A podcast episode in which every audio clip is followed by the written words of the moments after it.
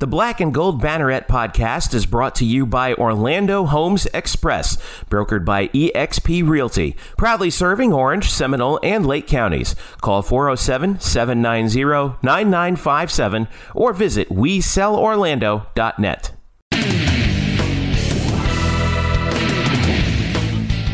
Welcome to the Black and Gold Banneret podcast with Eric Lopez and a groggy Brian Murphy. I am Jeff Sharon. We uh, we're still all recovering from one of the busiest Wednesdays ever in I don't know, it, it, such as the spring equinox when you're talking about the, the spring sports equinox, when you're talking about UCF with basketball getting the win in South Florida, baseball getting the win up in Gainesville. We got uh, national awards for women's basketball. We got women's tennis beating Florida. We got all kinds of stuff to talk about in this show. Um, I'll start with you, Murph. Are you uh, how you feeling? Do we do, did you you have your coffee Back all set? Tampa. See, the podcast can't pick up me just slamming coffee into my gullet all morning long. I don't know how That's you. that part of an audio feed. I don't know how you do it. I mean, like, yeah, the game was It's not. It's not that hard, Jeff. You go to. You know. You work. No, not I, I, I, well, I get that. Like, I used to do that, but now, like, well, I have a totally different situation with like these two kids that Right. actually occasionally keep me up at night. But um, uh, Lopez, you actually had a busy weekend yourself with all these softball games that you've been doing. That's right. Back on the saddle again, as Aerosmith would say, and uh, not a bad way to uh, call in a no hitter right the first game right back. You know, get the kinks. Jeez, no hitter, two power six walk offs. Like, did did uh, did did Coach Barrett go up to you and be like, "Hey, listen, you're my good luck charm now, okay?" Uh, yeah, yeah. There's something. To, yeah, there's something to that extent. Yeah, sure. We'll just leave it at that. I mean, the, play, the players are playing well, but uh, yeah, it was a much, much, much yes, fun, fun weekend to say the least. It was, uh, it was good to be back and watch some good games and uh, part of a busy, busy time. I can Yeah. imagine. Lots going on. Yeah, we got a lot going on. We're going to dive right into it here. We are we are black and gold banneret.com, SB Nation's home for UCF sports. Uh, you can follow us on Twitter at UCF underscore banneret. You can follow us each individually at Jeff underscore Sharon, Eric Lopez Elo, and Spokes underscore Murphy. Uh, don't forget uh, Facebook.com slash black and gold banner as well. We're going to start with men's basketball. And uh, last night, uh, about as big a win as you can as you can get if you're playing, uh, you know, a, a late season rivalry game with South Florida. The Knights uh, pulled away to take the win, 75-63 at the. I, I'm always used to calling it the Sun Dome, but now it's called the Yuengling Center. Apparently, all right, Yeah. whatever. Yuengling doesn't pay us to call it that, so I'm, I think you're you're okay calling it the Sun Dome. I mean, Uh, Yuengling, yeah, yeah, yeah. until Yuengling sponsors us, hey, I refuse to call it that. All right, Sun Dome it is. Um, the uh, Way to, uh, ab- way to abandon that journalistic integrity there. Right. Listen, Um, Al Michaels does the same thing. He doesn't refer to the football stadiums by the sponsor names. well, I don't know. It's Did you just does? did you just compare Jeff Sharon to Did Al you just Michaels? yeah? Did That's you right, just that's drop right, Al. Michaels on me? Wow! All right. Uh, it, four four nights in double figures. Taco Fall, with, who's uh, boy, he's it's some somebody lit a fire under him the last few games. Eighteen points, uh, five rebounds for Taco to lead the Knights, including six of eight from the line. Is that even possible? Like, uh, let's see, 15 for BJ Taylor on 4 of 10. Uh, Aubrey Dawkins chipped in with 14 and 7 rebounds on 5 of 9 from the field. 12 points for Dayon Griffin off the bench as the Knights shot 55% from the field and uh, held U- USF to 45% en route to the W uh, in Tampa. That's now eight in a row for UCF over the Bulls. Uh, they they haven't they haven't lost to South Florida in four years. I mean, this is uh, uh, this is key. But now that's the good news. The bad news is Brian Murphy. Huh? Uh huh. So UCF came into that game 34th in the net. Now I can literally hear Lopez rolling his eyes at this. Uh, UCF came into the uh, game 34th in the net. Uh, they're now 21 and six, four and four on the road. Now they move up in the latest net rankings. I'm checking. I'm looking at the latest team sheet right now from NCAA.org. Moved Hot up, presses. They send- hot they off the you press. directly. Moved up three spots to 31. However, the loss by South Florida at home dropped Yeah. them from a quadrant one team for UCF to a quadrant two team. They actually fell Oh, out no. of yeah, I know. they actually fell out of the net top 75. They're now 82nd. So what It's a we conspiracy. The committee's involved. Oh, no, so, wait, so what we thought was a quadrant one win is not any longer a quadrant Right. one win, and UCF still remains 0 for 3 in their quadrant one games, with three of them allegedly coming up uh, in their final three games. Uh, uh, how quickly should I? Are you going to tell me to put away that panic button? Wait, are you panicking? Well, I, I'm, well, I, I mean, I'm not panicking, but No. that no, gummit. I mean, they, they, they, they no, I know. you know. I we know. had we had to guess like what what this what, you know if UCF won what was this going to do to to USF's net ranking because they were on the you know they were on the edge between quad one and quad two you got to be in the top 75 Yeah. for a road game I think they were Uh, right to at be quad one. 75. If not, they were they like were 74. they were at so- 70 they were at 72 Oh, actually. 72. You're right. Okay. what's inter- what's interesting is like so on Saturday they, they were at 76 then they lost to Houston by 12 and they moved up to 72 um, so I'm not exactly sure what goes all into this and I'm not sure why they dropped uh, you know you know what uh, 10 like 10 spots uh, after losing a game which they were under home underdogs anyway. Um, I will say this if you want to worry about getting that quad one win back uh, USF has three pretty winnable games remaining with at UConn without Jalen Adams, uh, Tulane, who you could play them on Mars and beat them by 30, Mhm. and SMU SMU at home. So uh, if if, SM, if if USF wins each of those three games, I think they can. Uh, then they probably move back up to top 20, top 75. We'll see. Um, the fact is, it's it's still pretty qual. It's a quality win. I think it's their seventh. At least they're seventh in the quad quad two. I think they're seven and two in the quadrant two. Um, I, I, don't, I don't I don't think it changes the equation for UCF uh, in these last three games anyway. We said going in that UCF, if they want to feel pretty good going into the conference tournament, they probably needed to go three and one in these final four, uh, and now they need to go two and one.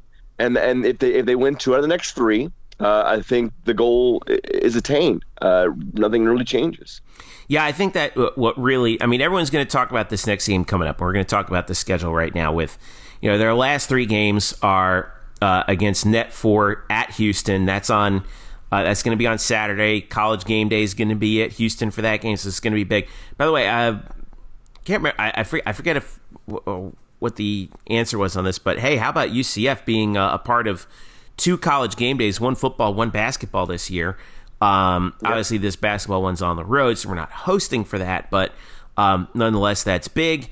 Uh, home for Cincinnati, which you get the chance to avenge that that earlier loss this year at Cincinnati, which was a tight game. Uh, it, you tend to think that if it if that holds served, UCF might have a pretty good chance of that one. And then I really do think that this Temple game, yeah, if we're talking, if it's if the committee is going to be more subjective than objective, I think they really are going to look very hard at that Temple game with Temple Yeah. at 57, and because everything that I look at on bracket matrix or whatever, you know, UCF and Temple are basically neck and neck. Uh, I think that the the consensus is starting to form right now that we might have three teams from the American, and it would be Houston. four. Maybe four. I think there should be four, but yeah, uh, Houston and Cincinnati are pretty much locks. And I'm a little worried that they're kind of looking at UCF and Temple and saying, okay, you know, whichever team has the upper hand there is the team that we're going to take. And if UCF and Temple meet each other in the conference tournament for a third time, all the better, because then it'll be more or less a rubber match. But I don't know. What do you think And- about that evaluation? Well, it's it's a good one. I mean, yeah, not to get too far ahead of ourselves, but that Temple game could could serve as a double whammy to the loser, because if things play out the way I think they will, uh, the loser of that game, UCF Temple, probably ends up as the four seed in the conference tournament, with Memphis most likely being the five seed, and uh, that means you would get a second round matchup with Memphis uh, in their home building as a neutral court game, quote unquote, Right. uh, in the conference tournament. So really, and, and you know, Memphis is just it's so hard to beat in that building. So it's a double whammy. You, not only do you need to win to show that you're better than them, but you want to stay away from Memphis' side of the bracket in the conference tournament. Are they are they actually counting those games as neutral site games? They are neutral site wins. I asked somebody from the conference this week about that. Uh, and they are neutral site wins because the conference tournament is hosted by the conference, not by the team. Yeah. Right. That's how that works. No, that's how that, he's right about that. Uh, we're getting ahead of ourselves with the Temple game Yes. because I think Yes. the way this team is playing the last couple games here, and the way Taco Fall in particular is playing, I think it's going to be. It's not going to matter because I think UCF's going to win either at Houston or beat Cincinnati if they play like they have the last couple of games, and that's going to get them in the tournament. I'm that. I'm that confident that I'm already learning the lyrics to "One Shining Moment." That's Oh, boy. I. Oh Uh, God. Oh boy. But no, look. Don't look, let Coach is- Dawkins hear this, please. No, no. Look, this is the thing, though, Jeff. You've talked about when is this team played up to its potential. Boy, we saw that up close. Murph and I did uh, against SMU on Sunday, where they absolutely obliterated, destroyed SMU, just absolutely crushed them. And then in the second, It's a good half, SAT you know, word, they took- obliviated. Anyway, go ahead. they- no, it's not working. uh, and then the USF came in front of a great atmosphere, which Murph was there. Uh, USF, knew they circled this game after UCF crushed them up in uh, UCF earlier in the year, and UCF took their punch, and then in the second half took over the game. Um, and really put it out of reach pretty quickly. I mean, they they're playing at a good level, and it starts with Taco Fall. We've talked so much about Aubrey and BJ, and as they go, I mean, Taco Fall in the last month I think has played his, the best basketball of his career. He has raised his game offensively. He's starting to make free throws, and I think Murph and I talked about this at the SMU game. I think Murph, don't you? Since he's starting to make his free throws at a more decent pace, I think it's given him overall confidence to be more aggressive offensively, and I think it's paying off for UCF. Yeah, and, and you know they want to go to him right away. He he. I mean, you look at their like their first five possessions of every game. He's going to get like three to four touches because they they want to assert him right away, and he's being more assertive. Uh, he's he's moving more when he catches the ball in the paint. It's not just dunks anymore. He's making moves around left and right shoulders. He had a couple of like baby hook shots yesterday. They were like, wow. I mean, I know they're only like six, seven feet out from the basket, but like for Taco, that's a big expansion of his offensive skill set. Um, you talked about the free throw shooting. He's about fifty percent uh, in his last, I think, seven games. Mhm. Uh, he came, you know, he came in shooting like twenty nine percent. So it's a big improvement. And I will say this: he did he did tell us yesterday um, after the game he's dealing with a, a bit of a thumb injury. It, it's at least a sprain. Uh, so it's pretty amazing that he's doing this, hitting six of eight free throws, while also saying yesterday that he actually felt uncomfortable at the line with his release point and because of the thumb injury. And yet everything is going in for him right now. Everything is just everything is working right now. And Johnny Dawkins after the game basically said when he's playing like this, he's the best big in college basketball. Um, and that's that's probably true. He's not as versatile as like a Rui Hachimura on Gonzaga, but he's just so big and so imposing defensively and offensively. If you get if he gets you deep in the post, it's an easy basket for him now. And defensively, he just he just deflects and and uh, wipes away so many shots at the rim, which which allows UCF's defense to be more aggressive on the perimeter. Our friend Mike O'Donnell was doing the uh, analysis of the game uh, last night against South Florida and mentioned that you know he's always at his best when UCF gets gets him the ball and he keeps the ball above his shoulders because the defenders Yes. doesn't matter how tall they are they just can't they just can't get to the ball and you know, and I think the key for him is going to be you know does he is he able to handle the ball cleanly in the low post and I think that for me like fundamentally wise has been uh, the thing that I've seen him do really well is UCF has, Yeah. you know, as they've won five of the last seven, uh, in six of these seven games, he scored double figures, and the only one that he scored single figures in was uh, was that Cincinnati game, where actually he played the most minutes, but uh, only attempted three shots, made all three of them. But that 23-20 game that he put up against SMU was a masterpiece, and uh, Yeah. I think it was the first. I think it was the first 2020 game for UCF uh, men's basketball. I think in almost 17, 18 years. Is that right? 2001, right? 2001. I think Paul Reed, right? Yeah, Paul I Reed. don't know. I, I don't know who Paul Reed is, so you're gonna have to maybe. I do. I know who Paul about. Reed is. He was really good. I know that Paul Reed. Re- really good. Uh, Yeah. A really good power forward in the A Sundays. I mean, really, uh, you know, just kind of an un- one of those unsung kind of hero guys. He ca he was a vet when the Graham brothers were here, as they were when they were younger. Mm. Uh, and uh, Yes. and Paul was Paul was a good ball player here at UCF for a while. He actually, you look at the rebounding numbers, he was always a, a underrated rebounder. But you know, as we look ahead now, college game day on Saturday. I yeah I, yeah I know we're getting ahead of ourselves, but oh, is it any coincidence that ESPN College Game Day decided to go to Houston right after they everybody figured out that Brian Murphy was going to Houston? I, I, think not. I think Murph is a big part of this. Thank you, Murph. Thank you. Thank you Thank for you. helping get Game Day to Houston. Well, You're I, welcome. Well, let me. Well, we'll wrap up the. Uh, well, uh, actually, no. I do want to. I did want to get uh, a couple things in here real quick because we do have uh, some sound from uh, Eric. You got it from Coach Dawkins. Is that right? Coach Dawkins and BJ Taylor talking about the significance of college game Excuse day me. in in Houston, uh, following the win against the USF, where the media, uh, like Brian Murphy and the others, were uh, drilling them with questions, and among them were the uh, college game day and going to Houston. And John, Coach Dawkins and BJ Taylor uh, talked about it.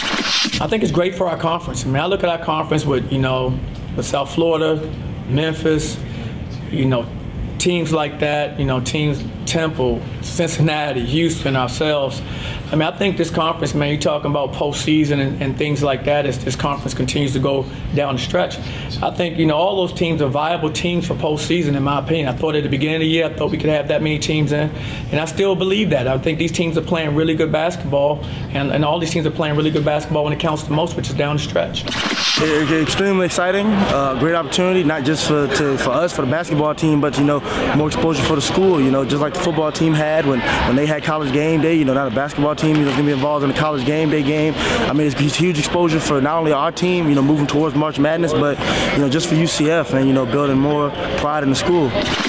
Yeah. Sorry about that. I, go. I sorry about that. I sneezed right before we actually started There's playing nothing that. to sneeze at when you got game day and Houston and Brian Oh, look at that! All right. Look at this uh, segue! Look at this segue from He's- Lopez. Look at look at look at Elo breaking ankles with turning with his turnip phrase. Oh, Amazing. Uh, thank you, Murph. Your react. What's been the talk this week? Uh, you've talked to people in the UCF front. I mean, obviously Houston's hosting game day, so a majority of the show is probably going to focus on Houston. But I mean, this is a big opportunity for UCF. They're going to be on ESPN at four o'clock. Jay Bilas is going to call the game. Jay Bilas played with Johnny Dawkins. I am sure that's going to be talked about a lot. I'm sure Taco's going to be featured, if not on the pregame show, certainly during the game. What's been the chatter around UCF as far as game day in Houston and this big opportunity here with an opportunity to really make a statement that they're an NCAA tournament team? Yeah, I know they, they know it's a big stage, and uh, I think Taco just said out, out out front last night. He we asked him, you know, what's going to be different this time around, and he goes, "We're a better team," and that's that's probably true. Uh, you know, since that Houston game, they've won five of five of six, and the only loss they had was that really narrow, you know, coulda shoulda game against Cincinnati. Yeah. Uh, I think this they are a better team since that Houston loss uh, earlier this month. I, I, and really, uh, the one thing that Coach Dawkins talked about last night was just you can't. We got to come out with you know, not so tight, not so overwhelmed by the opponent, and so anxious to make a statement. You just go out there and play basketball, and that's you know, in, in the first game of the in, in, the game they had here in Orlando, uh, they admittedly came out very tight. They fell behind by double digits early on and never really recovered. They made that late run that was really all for naught. Um, so really, it's just like settle down. They're, it's going to be raucous. Houston with his with its nation leading 33 game home winning streak. Uh, you know the opponent is big. The stage is big. It's national spotlight. It's a top 10 team. But I mean, just it's a 40 minute game. It's a long way. We got a long way to go, and just play minute to minute. Um, I, I think that's that's going to be what's really preached uh, before they uh, head in to this game. I, I'm so glad you made that point too, um, Brian, because yeah, you're right. It looked like it, it's looked like through uh, all the way up until the last couple weeks, they've been playing as though they've been trying to live up to that preseason, you know, American champion label. And yeah. if they finally just kind of let the game come to them and they and they're playing their best basketball right now and yet I still don't think like this team has actually played eh, like put together a game that was basically their perfect game for the year just yet. Wait, wait, wait, wait, wait, wait, wait. wait wow, wow! Wait a I, you know? I'm no, I'm serious. I, I still, I still what, think that their best basketball fifty point win uh, not good enough. I, I mean, did you want them? To, did you want them to beat SMU by seventy? I well, of course, why not? But no, I actually think that their best basketball is ahead of them. They seem to be getting. I thought that they even played an even better game against South Florida than they did against SMU. I thought that I thought that game was actually just as much of an indictment of SMU right now as it was um, as it was for SMU you know a boon for Cincinnati UCF. To the buzzer. Cincinnati. SMU played Cincinnati to the buzzer on Wednesday. I I don't know. I Yeah. c- call me crazy. Well, I still be- think we got. be- I, we might see something special on Saturday against Houston. Call me crazy. I to think be fair, to be fair, Cincinnati shot 26% last night against SMU. Like Right. they wanted SMU to win that game and didn't. I will say two things. Uh, Jeffrey, Jeffrey, you like predictive predictive measurements that really don't say anything but say something uh, a little bit. Very much so. Go for it. Hit me. The, if you if you look at uh, KenPom, Ken Pomeroy's site, kenpom.com, or Bart Torvik's site, uh, Torvik, uh, barttorvik.com, these are uh, big analytical, predictive, non-predictive measurements for college basketball.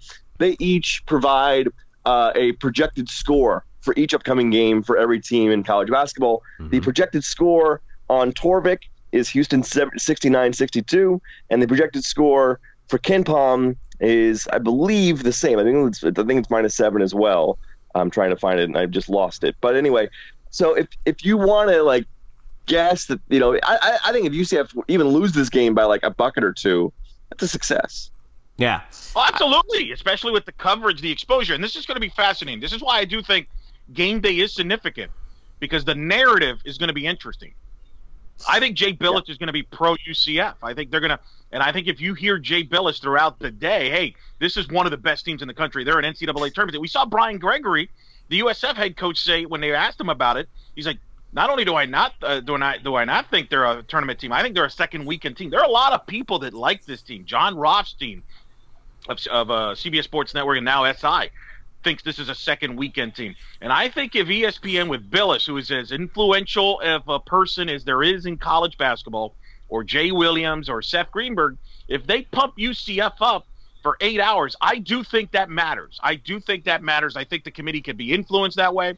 And I do think this is an NCAA tournament team. Now, they do have to prove it. Yeah, I do. I Yep. think they got to win one of these next three games. I'm going to go. The, I think they got to hit 333 on the batting average, or if they can go two games, I think they're in. One game, I think, puts them in great shape, especially if they could sweep Temple and kind of separate themselves. But I think they can beat Cincinnati, and I do think if they play the, if they don't get off to a bad start like they did in the first meeting, I think they can give Houston a good game. Tempo is going to be a big factor in this game, as you know, Murph. Houston wants to go up and down the court. UCF can't get into a track meet with Houston. They won't win that game. They've got to play this half court. Yeah, I, I don't know. I, I mean, Houston's not. Houston really isn't like a really high, fast-paced team. They're not Memphis. They're not UConn. Uh, what they do really well is they smother you on the glass. Uh, they're really athletic. They play small. I mean, they're they're tallest players like six eight. They're just really athletic. They can guard all positions, and they shoot the three uh, among the best in the country. I mean, you've got to guard the perimeter with them because they've got shooters all over the place. Um, so, and then that's how they do it. They they spread you out on the perimeter and then they push you away from the basket, and then they just get offensive rebounds because you're guarding the perimeter. Yeah. Um, so that's that's how they win, and I think it's it's really dependent upon UCF just coming in with composure, and like not like really like uh, like intangible stuff, like composure and poise, and you know all the seniors that are on this team, like. Don't be overwhelmed by the moment. You go in there, and let's say Houston kind of smacks you in the mouth for the first ten minutes. Like, all right, you pick yourself up and you respond. I mean, I, I, that's something this team did not do uh, here in Orlando, and I think they've learned from that, and certainly they've played so much better since that game. Yeah, Saturday, 4 p.m. at the Fertitta Center in uh, Houston on ESPN.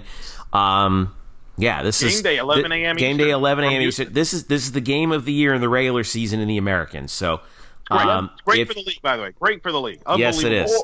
is. I mean, I mean, they, Houston is playing Cincinnati in Cincinnati in the last weekend of the year, but okay. Come on, man. Ah, don't- don't you- They don't, don't- have game day. You're not They don't going to have be game there. day. That doesn't count. I won't be there. don't don't you rain on my parade. Um, so yeah, that's so that's worth. So, Shout out to Dan Forcella, by the way, who's helped out with game day with UCF standpoint in football. Will be obviously in basketball. A big, big shout out to him. Exciting for him as uh, Yeah. You know, help So- out, give, give out some UCF story ideas. I'm sure to game day and stuff. and a chance for Houston for UCF rather to hand Houston their second loss of the year. They're 27 and 1, 14 and 1 in the league. Their lone loss of course at Temple. UCF at And 21 have and not 6. lost at home in like two years. Yeah, uh, just an amazing job by Kelvin Sampson um, resurrecting that program after it was looking really bad for a while. Um, Houston's back, and uh, they're the class of the league right now. So this should be a big Saturday and a big opportunity for UCF. Speaking of big opportunities uh, for UCF, you, UCF fan, have a big opportunity to catch UCF women's basketball for the final time this season uh, on Saturday. It is Senior Day, 2 p.m., right before uh, the men's game. You can watch game day, head on down to the dungeon, catch the women's team on Senior Day against Tulane, and then get back home in time to watch the game against Houston. Uh, this is a big. This was a big week for UCF women's basketball. Not only do they get two big conference wins at Wichita State and home uh, against Temple in the wake of the loss against UConn. Um, right now, UCF is 22 and 5, 11 and 3 in the American, and KK Wright uh, has been named was named this past week the National Player of the Week by the UCF ba- uh, excuse me by the U.S. Basketball Writers Association. Uh, she's the first night ever to be named National Player of the Week by the USBWA. Uh, in those two games against Wichita, she was uh, 9 of 19 for 21 points and 6 rebounds. And then she follows it up against Temple by uh, getting 24 on 11 of 20, 7 rebounds and 4 assists, and she scored her 1,000th career point. She's the 19th UCF player to uh, reach the 1,000 career point mark. Um, and she's just a junior. She may have a chance to get well into mm-hmm. the top five by the time her career uh, is over. Uh, right now, she leads UCF at 18.3 points per game. Uh, her splits right now are just out of this world 44, 34, 82. Leads the team in assists and steals. Um, she's just been, to quote Reggie Jackson, the straw that's been stirring the drink. And um, a tremendous honor for KK, and congratulations on behalf of us to her. But you know, uh, let's pause for a moment and acknowledge what this team has done with one home game left, 22 wins. Coach Abe uh, at UCF has 65 wins and 28 losses. Uh, and this is, by the way, the best three year streak for UCF women's basketball in Division One history. They kind of bounced in between Division One and Division Two in the early 80s under Joe Sanchez when they won 20 games a year back then um, when UCF was in the Sunshine State Conference. But since being fully Division One, this has been the best three year stretch of UCF women's basketball uh, in its Division One history, and it's been thanks to KK and thanks to Coach Abe. So as we looked out, you know, down the stretch here, you know, we got the American Conference Championships coming up right around the corner. Tulane, and then at Houston on Monday for this team. Uh, I mean, it, it, obviously the the objective is get it done because you know the chance is you know you if if this holds serve you could end up on uh, the opposite end of the bracket as UConn. Is that right, Eric? Yes. If you're the two seed, you will be on the opposite side of UConn, which means you don't have to play them until the final of the American Champion uh, Conference Championship game, which is significant from a lot of levels, not just on the court, uh, but off the court, because the, the net championship game will be televised. I think it's on ESPN two. So mm-hmm. again, more exposure, which I've written about on Black and Gold Banneret. More people, you know, the, the UConn game earlier this year that was on ESPN two is the most watched UCF women's basketball game yeah. in regular season history. So it's great exposure for the program if they can get to that, and, and obviously secure a spot for the NCAA tournament. I know it's crazy, but I keep checking Charlie Creme, who I'm going to try and get within the next couple of weeks. He still has UCF as one of the last four teams in. Uh, so you can't afford, for example, to lose that home game on Saturday. I think that's a big game. I think the Houston loss, Houston's not a bad loss on the road if they were to lose that. But if you lose again at, at home to Tulane, that could be a little nerve wracking, or if you were to get upset in the conference tournament. So I still think there's work to be done here uh, to really make you you can be comfortable watching the Monday selection show uh, in a few weeks. You don't want to be kind of nervous about it. You want to enjoy it and the way this team is playing, if they can take care of business on senior day and then take care of Houston, I think they'll be in the NCAA tournament first time ever for an at large. So I think right. there's a lot to play for, and I think KK's a what a year. And what a career! I mean, you mentioned all the things she's done in the points. I think she's now moved into the top three or top four in assists all time as well. Um, you know, she's got a chance, Jeff. Uh, you know, she's got one more year left to play herself into the maybe the conversation of being the greatest women's basketball player of all time if she keeps playing at this high level. Um, and certainly to get that national award, anything you, anytime you have Ann Meyers' name in it, that's a huge deal. Yeah. And so, congrats to her, and congrats to Megan, the SID, who obviously was in softball when Shelby Turnier was a top ten player of the year finalist. I think uh, I think Vera Veras was a a national award winner as well. So that's a, that's a pretty good trifecta to have. Uh, but very excited for her and good for the program exposure to get that acknowledgement. And I think she's got a chance, KK, maybe somehow sneak into an All-American team. Maybe if not this year, maybe have enough hype going into next year to possibly be an All-American, which has never happened, right? Women's basketball, at least in Division One. Yeah, I don't think we've had a Division One All-American uh, at least, and, and I I have said it before, and I will say it again. Due respect to Napheesa Collier uh-huh. and Katie Lou Samuelson at UConn, but. Uh-oh. If you're going to ask me who is the most valuable player to their team, uh, in the American, it's KK Wright, hands down. I'm I'm telling you right now, she is she. If you take KK off of UCF, I don't know what happens. If you take Katie Lou or Napheesa Collier off of UConn, they have you know some of the best players in the country right behind them. All right. It, again, nothing, not casting aspersions on them. They're excellent players in their own right, all Americans, Olympians, you name it. But KK Wright is the most valuable player in For the all American. you UConn fans, that's Jeff Sharon there. Please tweet Send your Jeff hate Sharon. mail Don't my way. I got- or me. Don't. I listen. I will. I will gladly accept your hate mail. I don't care. I'm. st- That's my. That's my take, and I'm sticking to it. Uh, you I see, will say, uh, can I? I will. I will actually chime in here and say I tried to pose that question to Coach uh, Coach Abe. she a wanted couple weeks no ago, part of it. and she did not want that question at all. well, to be to be fair, to be fair, that was before the UConn game. Is that right? Yes. Yeah, she did. well, we Way saw go, that. Murph. Yeah, good work, Murph. But well, I mean, to be fair, also look what happened in that game. Katie Lou was 0 for 5 from the field, and KK Wright, you know, had a pretty doggone good game against UConn, all things considered. Um, but yeah, I mean, that's uh, look, that's the position that that that's my that, that's my position. That's my hot take, Well, and I'm sticking right, to it. can- I mean, you do realize you're not going to win that, right? You do know that you. I don't care. Collier is going to win. All right, I'm just saying. I do think what's realistic here. I'm going to go in a different direction.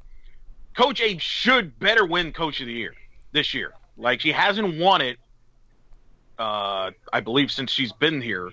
Despite the fact she's turned a program that was at the bottom of the league into now a, an NCAA tournament program, uh, you just threw out the numbers. She better win Coach of the Year this year. That's all I'm saying. I- she'd get my vote if I had one. I mean, that's that's. I, I don't think you'd get any argument from me. It's kind of like it's kind of like the um, the Michael Jordan MVP Wait, I think argument. would be you the know, and Gino would agree with us. By the way, yeah, yeah. It's kind of like the Michael Jordan MVP argument. You know, when they would say like, "Well, Karl Malone won the MVP that one year," and he was like, "Well, I'd like to thank Michael for letting me borrow it one year." But I mean, w- but I agree with you that you know what Coach Abe has done uh, with this team with UCF this year. I think has been just a, a- Remember- a remarkable. UCF, UCF was picked, I want to say, fourth in the preseason. It wasn't like, oh, this was expected. yeah. All right. So uh, I think she should win Coach of the Year, and I think that's how UCF will get acknowledged. I think KK will be first team all conference, but I'm not. Unfortunately, Jeffrey, I don't think she will win Player of the Year despite your campaign. But she, I'm sure, but they're very, I'm sure they I'm- appreciate your campaign. I, I am I'm gladly holding my flag on KK Wright Island uh, for for Player of the Year in the conference for her. Um, chances to get uh, to 25 wins, I think that's the magic number for UCF women's basketball. If you can get to 25 wins, you know that that will get you. I, I think that should get you at that at large bid. Of course, if they if they beat UConn in the final, hey, you never know. Or if UConn gets knocked off in the final somehow, and you have to play someone else, who knows? Can never really predict the future. I think. All right. Um, let's talk a little baseball before we take a break here, because uh, again, you want to talk about a busy day. Wednesday, while we were all following the, the men's basketball game up in Gainesville, UCF was playing number three Florida, and in a wild game, UCF gets the victory, twelve to nine over the Gators. Um, what an evening it was for a couple guys. Actually, Tyler Osik was three for five at the plate. Um, uh, in addition, uh, Brandon Hernandez uh, had a three for four day, scored three times, uh, and uh, UCF got the victory. It was a little tight down there toward the end. You know, Florida had scored one in the bottom of the ninth. They had the bases loaded, um, but uh, UCF ends up getting the win. Jeffrey Hackinson pitched the final two and two thirds to uh, clinch it, struck out four. Um, as UCF went uh, pitching staff by committee, Jalen Whitehead got the start, but only threw one inning. Um, Jackson Clare came in through it through a couple innings. Um, we saw just about everybody. Garrett Westberg ended up getting tagged with the win through one and a third, gave up one hit, but uh, man, this was uh, this is a huge win for UCF baseball off the start uh, against the number three team in the country in their place at McKethan Stadium. Um, Murph, you were following it. You had one eye on that, one eye on the basketball game. Um, it, it, yes. that you were at, you know, as we all did. I mean, it was. I had, yeah. I, I, had a decision. I had a decision to make yesterday. Do I go north up I seventy five or south down I four? Yeah, I mean, south. Well, there's the yeah. Well, I mean, there's at, at well, one point there's this intersection, it, right? But go ahead, what's, what's, what's great about it is the baseball game started an hour earlier and yet finished all basically an hour later right than yeah. the basketball game. Yeah. So you saved yourself time, Murph, by your decision to go to Tampa. Thank you. Yeah. Thank Shorter you drive anyway, I think too. But uh, that wasn't the only story that came out from uh, came out from UCF and Florida. Mur- uh, Murph, you've got a story up right now on the site um, about the future of the UCF Florida baseball series being in limbo, according to um, Greg. Uh, according to Greg Lovelady. Uh, it's we'll play the audio in a minute. Yeah, which we will. But uh, okay, what's going on here now? These two teams, who by the way, we've been, we've been treated to some great baseball between these two teams for uh, for years now, and now obviously we know what the narrative is going to be. Oh, Florida's getting ready to duck UCF again. This time in a different sport. What's what's the deal with this now? Yeah, you know, you know, UCF has has got matchups scheduled ahead for future years with Florida State, Miami, uh, you know, Stetson and whatever. But they do they actually do not have Florida on their schedule again uh, for the foreseeable future. There, there have been a little discussions about uh, you know when they're going to play next, but really it comes down to according to Coach Lovelady. So again, consider your source. I have no idea what uh, the, the the Gators are demanding, but according to Coach Love, he's saying that they really just don't want to play in Orlando much. The the Gators, I know this is a novel idea for UCF fans, but the Gators don't want to come and play at UCF. Shocker. Uh, again, I'm having these weird flashbacks. I, I, I said, you know, when he said that, he said, you know, it doesn't seem like they're too interested in coming here much. I didn't know if that was like Josh Heupel or Danny White or Greg Lovelady. It just it was like or Sam Unger. All around or Sam Unger. uh, good, good, good, good, good way to get in the good way to get in the sponsor. Right. Uh, yeah, solid job. Um, so yeah, I mean, and I, I feel like you know, I, I don't. Again, Lovelady said uh, before the game, or actually on Tuesday, that he would talk about this with uh, Gators manager Kevin O'Sullivan. Uh, I don't know uh, what those discussions were like. I will ask him today. I'm going to head out to practice in a couple hours here and, and see uh, if any headway's been made. But I, I have to imagine, uh, given the uncertainty of this series uh, and the fact that UCF has won the last four now, that this one in particular had to feel especially sweet, um, knowing that the, that this one uh, could be the last one for a while. Yeah, we'll play you up in your place and beat you there too. Um, yeah, I, it's the narratives just kind of write themselves at this point. From this, let's I, let's go ahead and play that audio from Greg Lovelady right here. Um, it seems as though that they're not too interested in playing here very much. Um, so I think on our end, I mean, um, it puts in my mind, it puts the series in, in limbo. Like um, I'm not really interested um, in playing with being so close and stuff. I'm not really interested in playing. Never at our place. Um, I'm not mean, I'm interested in anything that they want to propose, but I'm definitely not interested in never playing here again or not, you know, playing here once every five or ten years. Like I'm not into that. So we really haven't got into too much discussions past this year. Um, so that's something that Sully and I will talk about prior to the game tomorrow on during BP or um, you know sometime on the phone or whatnot. But um, you know, I think the success we've had and the things that we've done and, and whatnot, and, and I think we deserve have them play here. I think it's good for both of us to be able to um, to do that. And again, I'm, not saying I'm not married to home and home with them, um, but I'm definitely not married in a never playing here. Um, I'm not interested. So um, I think our program's done enough to deserve the respect that uh, we deserve. And, uh, if we're not going to get that, then you know, it's it's not going to be a one way street. I mean, obviously Florida State will have a new head coach, so we hope that they keep with what's going on. But they're supposed to play here twice next year, and Miami is supposed to be here next year. So. Um, so it'll be a, a, good schedule next year. I mean, we'll be on the road at Auburn, but um, we'll have my, those those three games at least here, and we'd love to have Florida play here too and play them twice. I mean, I'd love to play them twice every year. In my mind, I'd love to play home and home with them every year. It's close, it's easy, um, you know, to play. It helps both our RPIs. You know, it's a good challenge, um, and uh, so obviously they, they draw well. So from that standpoint, it makes sense for us. So, uh, but you know, it's good to have. You're getting, you know, at least all those teams in here, if not every year, every other year, and um, so hopefully we'll continue that with everybody. Uh, love to have Florida continue that as well. All right, that was uh, head coach Greg Lovelady talking about the uncertainty surrounding the uh, series between these two teams, which I, I get. I, I I actually do get like the football angle, but for baseball, with this many games on the schedule, how how close these teams are geographically, how good the matchups have become, how good both teams are on the diamond, both in the past and in the present. I, I don't. I, I, this one is the one I really don't get, Eric. Well, I mean, this is a story, and credit to Brandon Helwig, UCFSports.com. Um, Absolutely. He asked the questions, right, Murph? It was you and, and Brandon yeah, uh, they were there talking to Greg and Greg and Greg, and that is why I love Greg.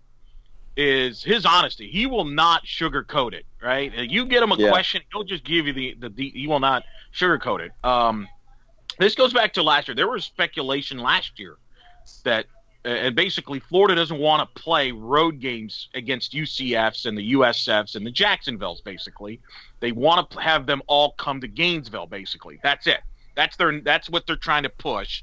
Um, they're not the only SEC school, by the way, that's trying to do this. LSU's trying to do the same thing, ironically, in Louisiana uh, on this. And UCF, and I agree 100% with everything Greg said there.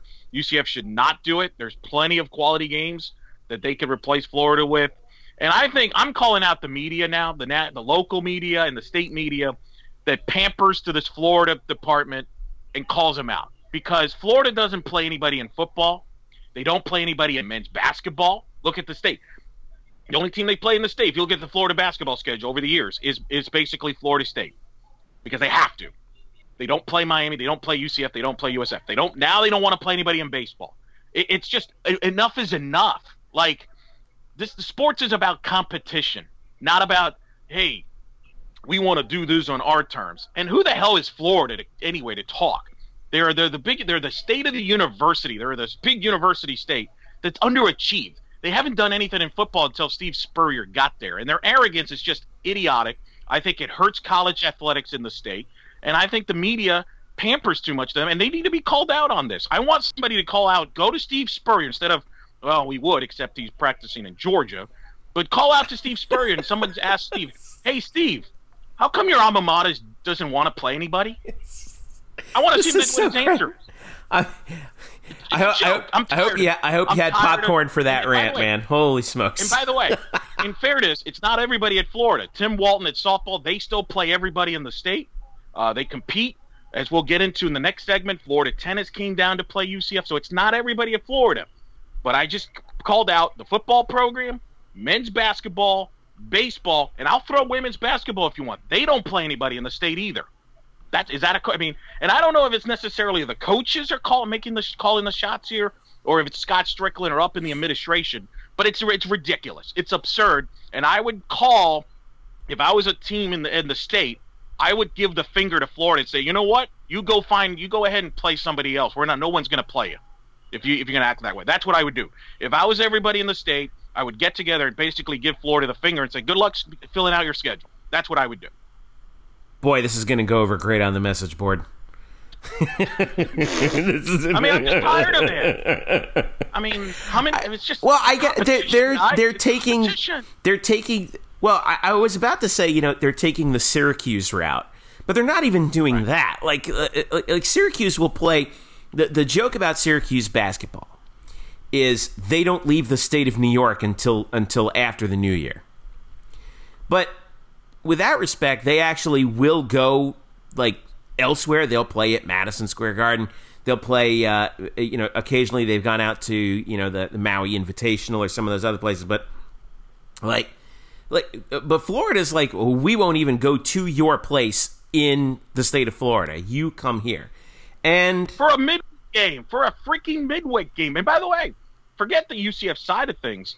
What about the Florida alums that live in Orlando? You're screwing See, them. That's coming to Orlando. Yes, that okay. That's where I I do agree with you. Is they are hurting their eh, they're they're hurting their own fan base in the largest metropolitan area closest to Gainesville by doing that, and I don't know why you want to screw your own fans like that.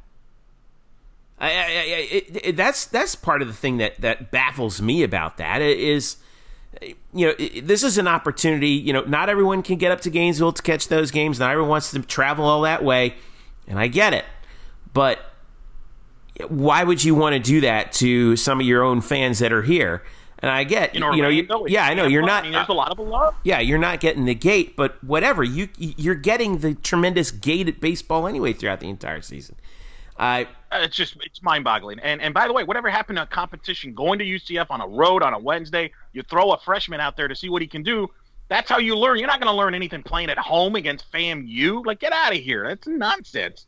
And you know we've talked about college basketball and the la- you know the attendance issues, if you will, with UCF basketball. I think one of the things that's hurt UCF is nobody in the state plays each other non-conference in the state because Florida doesn't want to play UCF. The last time they played, I think, was what uh, the Amway Center, maybe in 2010. Maybe they played. Yeah, it was- Jackson, you know, I think it was the Amway Center mean, game where it- it- UCF beat them too right Correct. I was there. Yeah, it was a great, and that was a great moment, and that helped UCF uh, gain interest in college basketball. But it also helped the city of Orlando be interested. Hey, we got UCF in Florida. It created interest for the state, and we don't have that. Leonard Hamilton. I'll throw Florida State in there. They don't play too many teams in the state either, and I think that hurts college basketball interest in the state. I think when you have in-state teams play, that matters. When UCF's hosting Florida State in softball this weekend, that's important. That's going to get casual people to watch the product, and we don't have that. And by trying to eliminate, uh, by coming not coming to Orlando, screwing your alumni base if you're Florida,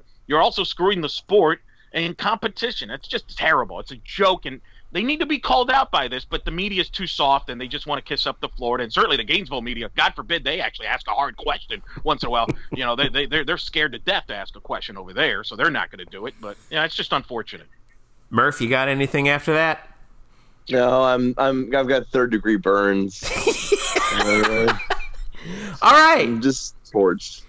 uh Not Sid- everybody in Florida. I like got a lot of friends there, and and it's not every sport. Like I said, softball plays everybody. There are a lot of other sports, and and you're right, Jeff. Real quick, I think football it's a little more complicated. So I it, I, I understand that, but baseball there's 56 freaking games. To not be able to fit a road trip, one game, one road trip, and it doesn't even have to be every year. It could be every other year. Is absolutely a joke.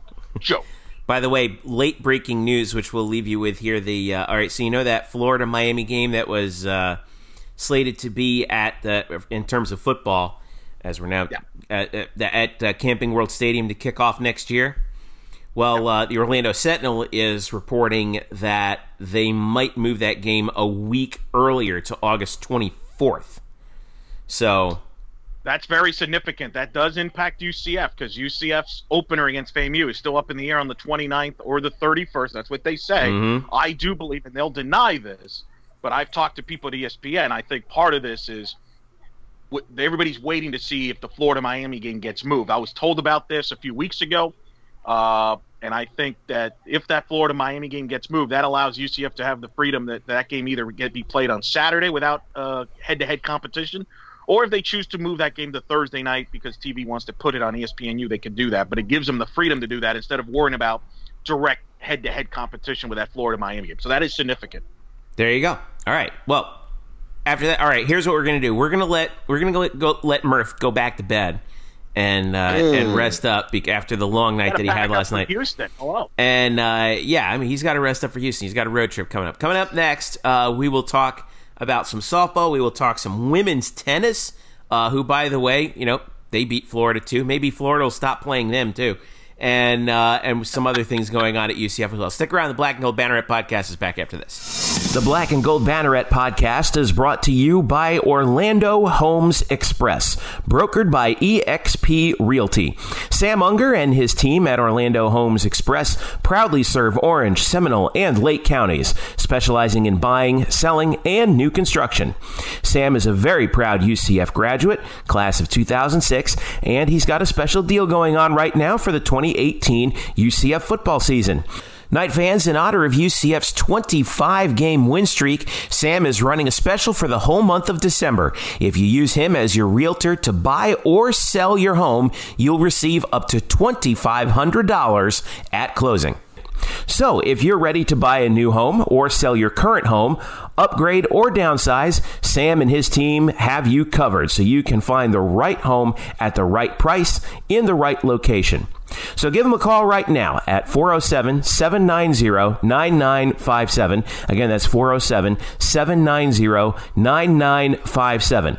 Or visit them on the web at WeSellOrlando.net. Again, that's WeSellOrlando.net. You can also reach them on Facebook at Facebook.com slash WeSellOrlando.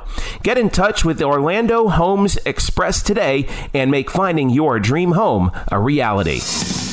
Eric Lopez here, and when you're not listening to me on the Black and Gold Banneret podcast yelling at Jeff Sharon or talking baseball with Brian Murphy, you can actually listen to me on another podcast with a fellow UCF alum, a lot smarter, Victor Anderson and I, we host In the Circle on Fast Pitch News twice a week, Mondays and Thursdays. We cover all the world of softball. So if you're UCFA, we talk UCF, we talk how Coach Gillespie's going to do at Iowa. We talk all the topics in college softball, pro softball, and international softball. So give us a follow on In the Circle SB on Twitter and on Facebook. It's In the Circle on Fast Pitch News twice a week on the podcast.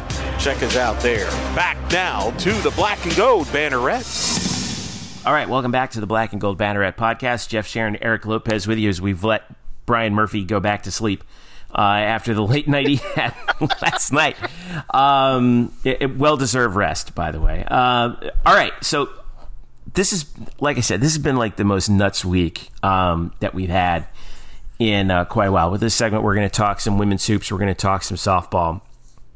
But I want to start with UCF uh, women's tennis. Um, now, we've been following them along the last few years under Brian Kaneko, but I think that um, their victory over Florida, number 48 Florida, granted they're ranked ahead of Florida, but uh, on the stage that they did on, on Sunday, it's USTA College Match Day um, at the Collegiate Tennis Center on the Tennis Channel. Um, national TV. They come back. They beat Florida four to three, and uh, yeah, I mean, not just it, obviously it's not just a critical win for them in terms of the overall, you know, course of the season. UCF's ranked number 30, Florida's ranked number 48. But in the fashion that they did it with the national television attention, there was a little spike in uh, in in in keeping an eye on that amongst the UCF fan base because it was on Sunday night, right? And yep. and, and and they were able to clinch this match with everyone kind of sitting up and watching on cable TV. Nandini Sharma knocked off Anastasia uh, forgive me, yep. And in three sets, it's seven five in the third, and UCF gets the gets the four three W, and uh, I mean I mean, huge, huge, huge day or evening rather for UCF women's tennis. I guess uh, you know I know Eric they're ranked ahead of Florida, but I mean, could you call this a signature win for them under Brian Kaneko? Yes, uh, and I think you kind of broke down why. I think it's not necessarily the biggest win on the court. They've had big matches. Heck, they won a first round match in the NCAA tournament last year for the first time in like you know program mm-hmm. history and all that stuff. But this was such a win for the casual fan because I mean I remember I'm, I watched the match. I knew the match. Obviously, I'm a tennis nut, so I knew they were playing on the tennis channel. The tennis channel has recently reached an agreement with the USTA National Center right there at Lake Nona. So they do a lot. They're going to do a lot of coverage from there, not only for college tennis but for like the ATP and things like that from there. So they uh, they carried the UCF Florida match, which is a big top 25 matchup, and It was at five o'clock. It was a slow day in television sports because it was an Oscars night, Murph's favorite. um, and I remember, and I remember I'm watching the match, and you know, Florida won the doubles point. And for those that don't know, that's a huge thing. The, the way that the form, and you can explain this, Jeff. You've covered it. You play the doubles match, you get Right. a point. There's three, and there's three doubles matches, and it's like best of three. So whichever whichever team wins the best of the, the the three, two out of three doubles or all three doubles, they get one point, and then you go to singles, and each match for singles is worth three, or excuse me, is worth you- one. Correct. And if you win doubles, that's a huge leg up because usually when you have two evenly matched teams, they split the singles and it comes Yeah. down to doubles point, the difference and all that. And Florida won the doubles, and then they're winning four of the six singles matches at one point. Mhm. And I'm thinking, oh, this is unfortunate. This is not going to end well. Uh, but UCF, the players kept come. They came back. They were making a comeback. They pulled within three three. It comes down to a match between two freshman players. Yeah. And I remember you were tweeting about. I don't know. You were watching rugby on CBS Sports I- Network for some I, reason. you know what? I, don't was watching. you- I was watching something else, and like the rugby happened to be on it. I was watching. Actually, you know what I was doing? I was watching the Alliance, and uh, and then rugby came on after that. I was doing something. I just never bothered to change the channel. And then all of a sudden, I see, you know, hey, get to tennis channel, UCF and UF, and I'm like, all right, let me flip that over, and I got over just in time. You did, and, and other people did, like Sam Unger, who obviously is a friend of our show, and uh, I don't know, I don't think he's a big tennis guy, but he's a UCF fan, and he tuned in to watch, and it was it was just incredible television. Like, for, you don't have to be a diehard tennis, you don't have to be a tennis fan uh, to appreciate great drama, like there was in that match, where they were you know, both players were breaking each other. Sharma and the Florida player, the freshman, they were breaking back and forth, and it got late in the third set, and you knew the winner of this match was going to win the match not only for themselves but for the team. Yeah, And uh, boy, when then she bro- then she broke her finally uh, and wins the match seven five, and the euphoria and the atmosphere in that place was incredible. Was there was over a thousand people there. Um, you know, I got to tell you, uh, Danny White obviously has done an incredible job uh, as an athletic director, and he and I think the mainstream media certainly has rightfully so has given him credit for the hires he's done in football and basketball. But I don't think the media, Jeff, has given him any credit for one of the most remarkable stories that I've ever seen in UCF. Forget sports, just UCF in general. What he's done with the tennis program. You Mhm. could speak better because you covered this, uh, the Brian Cashman era and uh, Stephanie Nikitas, uh, both as a student and as uh, obviously working at UCF. The transformation of UCF tennis to what it was to what it is now, where they're playing at the USTA Center and is a national showcase, is one of the most remarkable things I've ever seen. And I don't think the I, don't, I got to be honest, it's one of the most underreported stories that anybody's covered because I don't think it's just remarkable. You just Yeah. watching that transform to where they're playing Florida at a national showcase in front of thousands of people. Where back then, you know, with all due respect to you know everybody before then, you know this, they were playing on campus in front of what 10, 20 they were playing. people? They were playing on the rec courts next to the rec center, and those Yeah. courts, like you know, I mean, let's face it, they're not exactly. Let's let's put it this way: they are not kept to the standards that the USTA courts are kept to. Um, here's, uh, by the way, here's Brian Kaneko uh, following the match, uh, uh, talking about how big this was for his team. I'm just so happy for them. You know, it just uh, it's a it's a big win for our program. It's been a lot of work uh, with our team.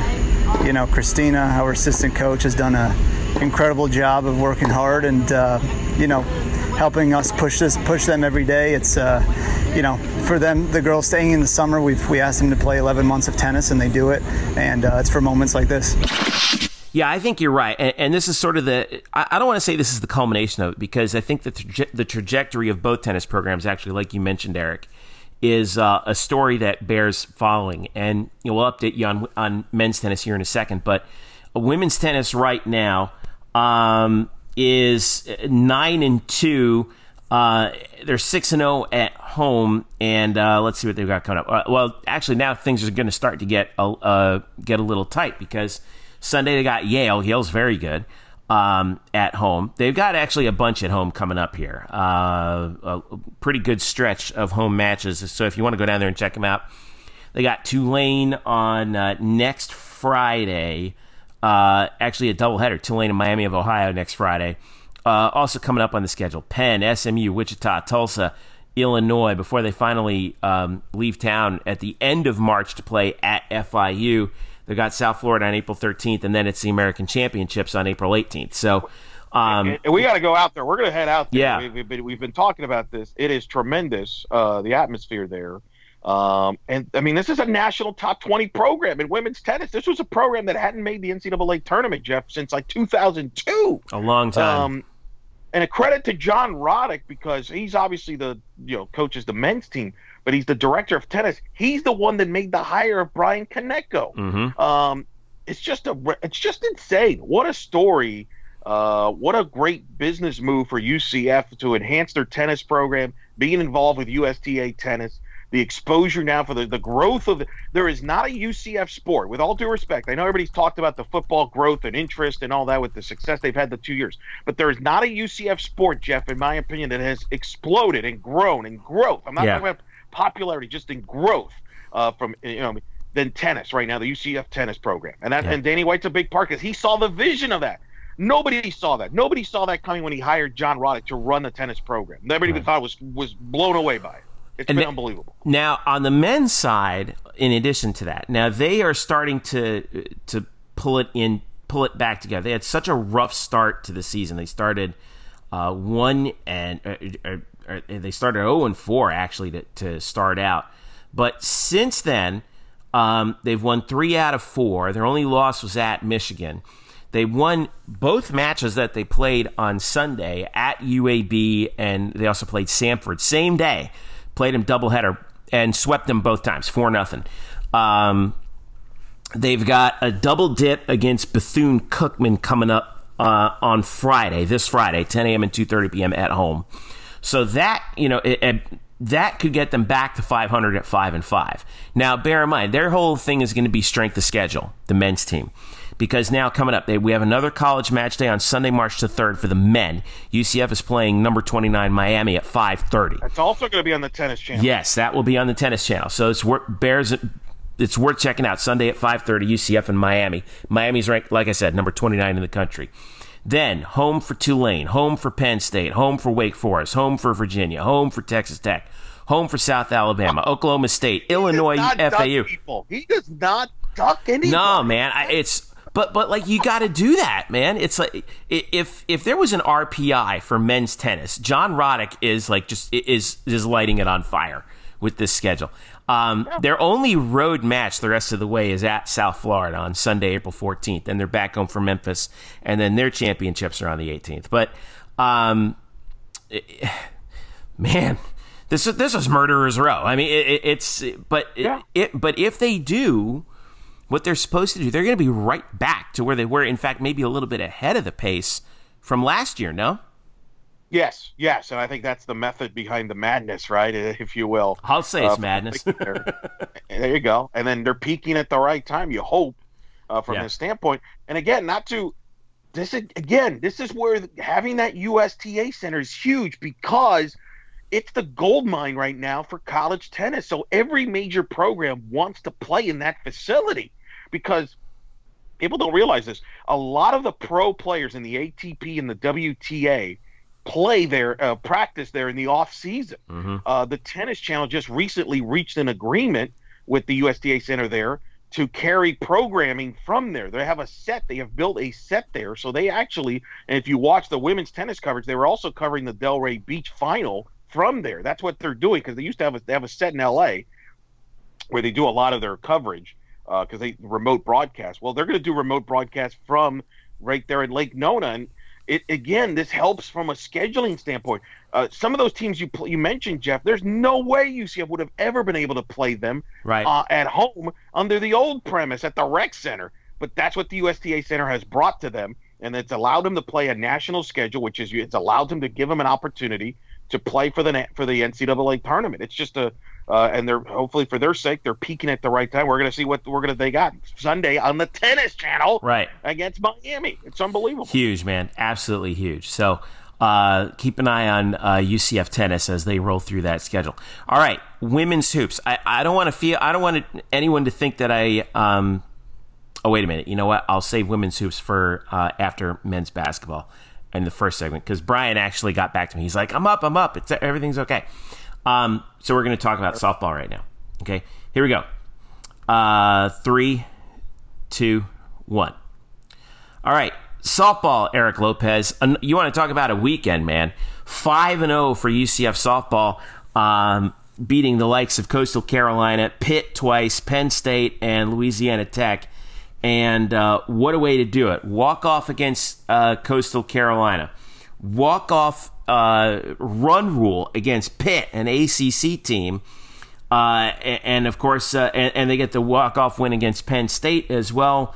Um, but the story was Aaliyah White in that Coastal Carolina game on Friday, the early game that they played, in first of a doubleheader a no hitter, the first no hitter for UCF softball since 2015. Uh, she goes the distance, obviously, because it's a it was a one to nothing game, so it wasn't one of those like you know run rule no hitters that sometimes you see. She went the full seven, uh, only uh, only walked two, struck out twelve, so she was two um, two walks away from a perfect game. Um, and uh, UCF gets the victory. But it, you know, uh, uh I mean, obviously a historical day, um, and uh, I believe we have the, uh, the the audio call that from you, don't we? Yes, we do. It's All good, good, good, good choice for me to come back. Right? I know. Uh, what yes, a, what a heck of a way to come back. Here's my call, my final call of the final out, where Aaliyah White throws her first career no hitter with a career high 12 strikeouts, beating Coastal Carolina, and then my conversation with Aaliyah White after the day uh, on that Friday, talking about the historic no hitter, where she joins the likes of Shelby Turnier, Mackenzie Otis, Allison Kime, some of the great 17th no hitter in UCF softball history. First pitch. Popped up. This could do it. Aubrey Johnson under it makes the catch, and Aaliyah White joins the pantheon of Allison Kime, Mackenzie Otis, and Shelby Turnier and throws her first career no hitter. First no hitter in Knight softball in four years. And the Knights win it one to nothing behind Aaliyah White's first career no hitter and a career high 12 strikeouts. All right, you just threw your uh, first no hitter here. You become first no hitter since Mackenzie Otis threw a no hitter here in 2015. You're the third UCF pitcher to ever throw a no hitter on this field, and you did it with your career high 12 strikeouts. Outside of that, how did you feel? The no hitter felt great. Um, like I said, Coach Bear and Coach Kinder called some great pitches and knew what to attack with the hitters, and really just trusting my spin and hitting my spots and attacking the batters. When did you know that you had a no hitter? Did you notice at any point during the game? I did know that I had a no hitter, but I knew I just had to stick to my routine and go pitch by pitch and spin by spin.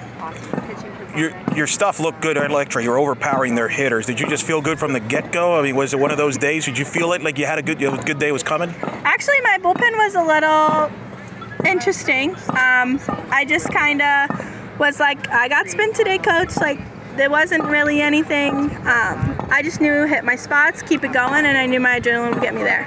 Take me through that last out when Aubrey gets just a pop up and you get the no hitter and the team celebrates with you there. Um, Aubrey's last out was great. I knew she was going to catch it, and just that feeling of coming into them and them all hitting my heads was great. It was a good team win, and knowing that they always are there for you, cheering for you. You've heard Mackenzie Otis. You know who they are. They're Shelby Turnier. You're now in that list, Allison Kime, among pitchers here to throw a no hitter. I know you you like to think about the next game, but that that's got to be mean a lot to you that you're now in those in that list. I'm absolutely honored to be in the list with them. They're great pitchers, and I just hope that I can follow in their footsteps. There's uh, Aaliyah White. It was a conversation uh, Friday night after her first uh, historic no hitter. She would go on to win the American Conference Pitcher of the Week. Duh. Because of course. uh, going, right. Going three and zero, and she was tremendous. And you mentioned the Saturday. She started the Penn State game, went eight innings, got the win, which by the way moved her into fifth all time, broke a tie with someone you covered, Lindsay Enders. Right. Uh, so she's now all by herself in fifth place and wins. And then right after that against Pittsburgh, she comes into relief two batters in into the first inning. Uh, Stevenson had some illegal pitches issues there that the umpires were picking on her. And so Aaliyah White had to come in, and she threw seven shutout innings in relief to get the win. Uh, pretty remarkable. Uh, great weekend for her. Great weekend for the team. It's the best start they've had after 13 games since 2015, which was a magical year, as you know, mm-hmm. when they went 50 and nine. Uh, first time UCF's gone five and zero in a tournament since 2013. First time they've gone undefeated in a tournament since 2016. So good start for Cindy Ball Malone and the Knights uh, going, but it's going to get interesting this weekend uh, because for the second time in program history, they will be among the teams they'll be hosting in the tournament. Will be the number one ranked defending national champion Florida State Seminoles. That will be a Sunday 2:30 game. They'll play Monday at six o'clock. They've got Dartmouth, Toledo, and Louisiana Tech in this tournament as well. But obviously, the casual fans will be interested in the Noles, and we'll see another challenging weekend to see Yeah. how they if they continue the growth of this team right now at nine and four. Now, two games against the Noles. The first one is considered part of the tournament on Sunday, right? 2:30 p.m. correct. And then they're playing them again on Monday at 6, but that's not part of the tournament. Correct. Two Right. game series. Look, it's a great thing for RPI standpoint. Oh, yeah. Opportunity. Uh, it'll be the second time they play the Noles uh, as the number one ranked team. You and I were there two years ago, which was on the day in middle of March, on the day that UCF men's basketball was hosting uh, Illinois in the Elite 8 Mhm. uh, which was packed at ten thousand, and we had we still had about a thousand people for that Florida State game. So imagine what we're going to probably draw on Sunday, Right. And then even Monday night for that matter. It'll also be the second time that UCF has hosting the defending national champions. They hosted Florida in 2016 after Florida won the national title in 2015. But there's a lot of softball between now and then. They got to take care of Toledo and Dartmouth. Uh, Louisiana Tech, who's a really good team, they're a front runner for Conference USA. So Mhm. Uh, big, big weekend for Coach Ball Malone, but she's pleased with the progress uh, that this team has made so far. Yeah, don't forget also, I think you mentioned also that Boston College game, also that following Wednesday, another ACC Yep. opponent uh, as they head through the week. So this is another big week for UCF, you know, coming off of that performance. You know, and you knock off Pitt twice as well, like you mentioned. Uh, ACC opponent, knock off a Big Ten opponent, Penn State. Um, yeah, this is going to be a pretty solid, uh, another pretty solid weekend for uh, UCF softball. Quick update on their record: nine and four right now, seven and two at home. So, um, solid, solid performance over the weekend from uh, UCF uh, softball. All right, so as we uh, wrap things up here uh, at UC, uh, on- on the Black and Gold Banneret podcast, we've got um, well, we got a bunch of stuff actually coming up as this as the equinox continues here. Um, I will be at the uh, women's basketball game on Saturday. Saturday? No. What am I saying? Yeah, that sounds right. No, Yeah, s- it's y- Saturday. Yeah. Sa- oh, yeah. That's yeah. That's right. Saturday, two p.m.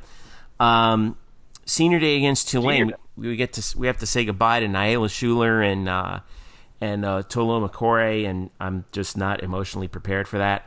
Um, 2 p.m. for that game, which we'll be watching, um, and chance for UCF to get to. Uh, well, if they win these last two games, like we said against, uh, like we said earlier, against Tulane and Houston. That's 24 wins heading into the conference tournament. So um, that's a pretty solid, uh, solid resume builder right there. And I got some other football stuff. Kind of, Eric. I've do- I've uh, uh, I've taken a look at the roster. I wanted to see uh, the football roster and see like what the recruiting situation looks like with the the number of players at each position.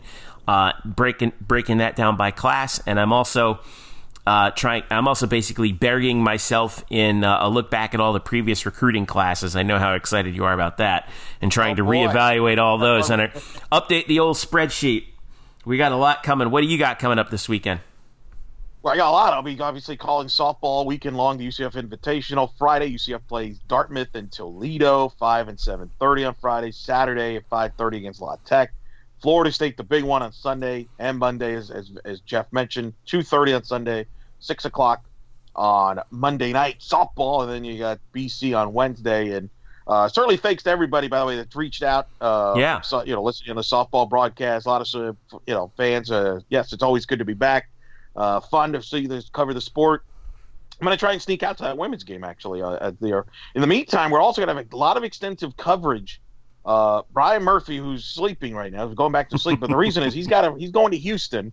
Uh, he'll be part of covering College Game Day Saturday in Houston. Big one. UCF and Houston men's basketball at four o'clock. We'll have extensive coverage there. We currently have up the TV rating numbers for UCF men's basketball this year. Mhm. We have the details of why game day is in Houston. That's up on blackandgoldbanneret.com. We'll have numbers, I'm sure, next week on the on the site. And what I anticipate, Jeff, has a chance to be perhaps the most watched UCF basketball game in the regular season in program history against Houston with a four o'clock slot on Saturday with Rece Davis, Jay Bilas in, in town uh, calling the game. So this is a big, big moment Yeah. for the basketball program. and for the university there. So we'll be covering that is extensively uh, as well. So I'll be working on those things. Plus, uh, working on trying to get an exclusive one-on-one with former UCF soccer great Aline Reis, who's actually in the states as we speak.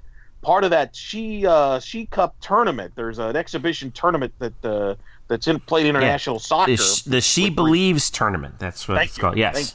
The She Believe tournament.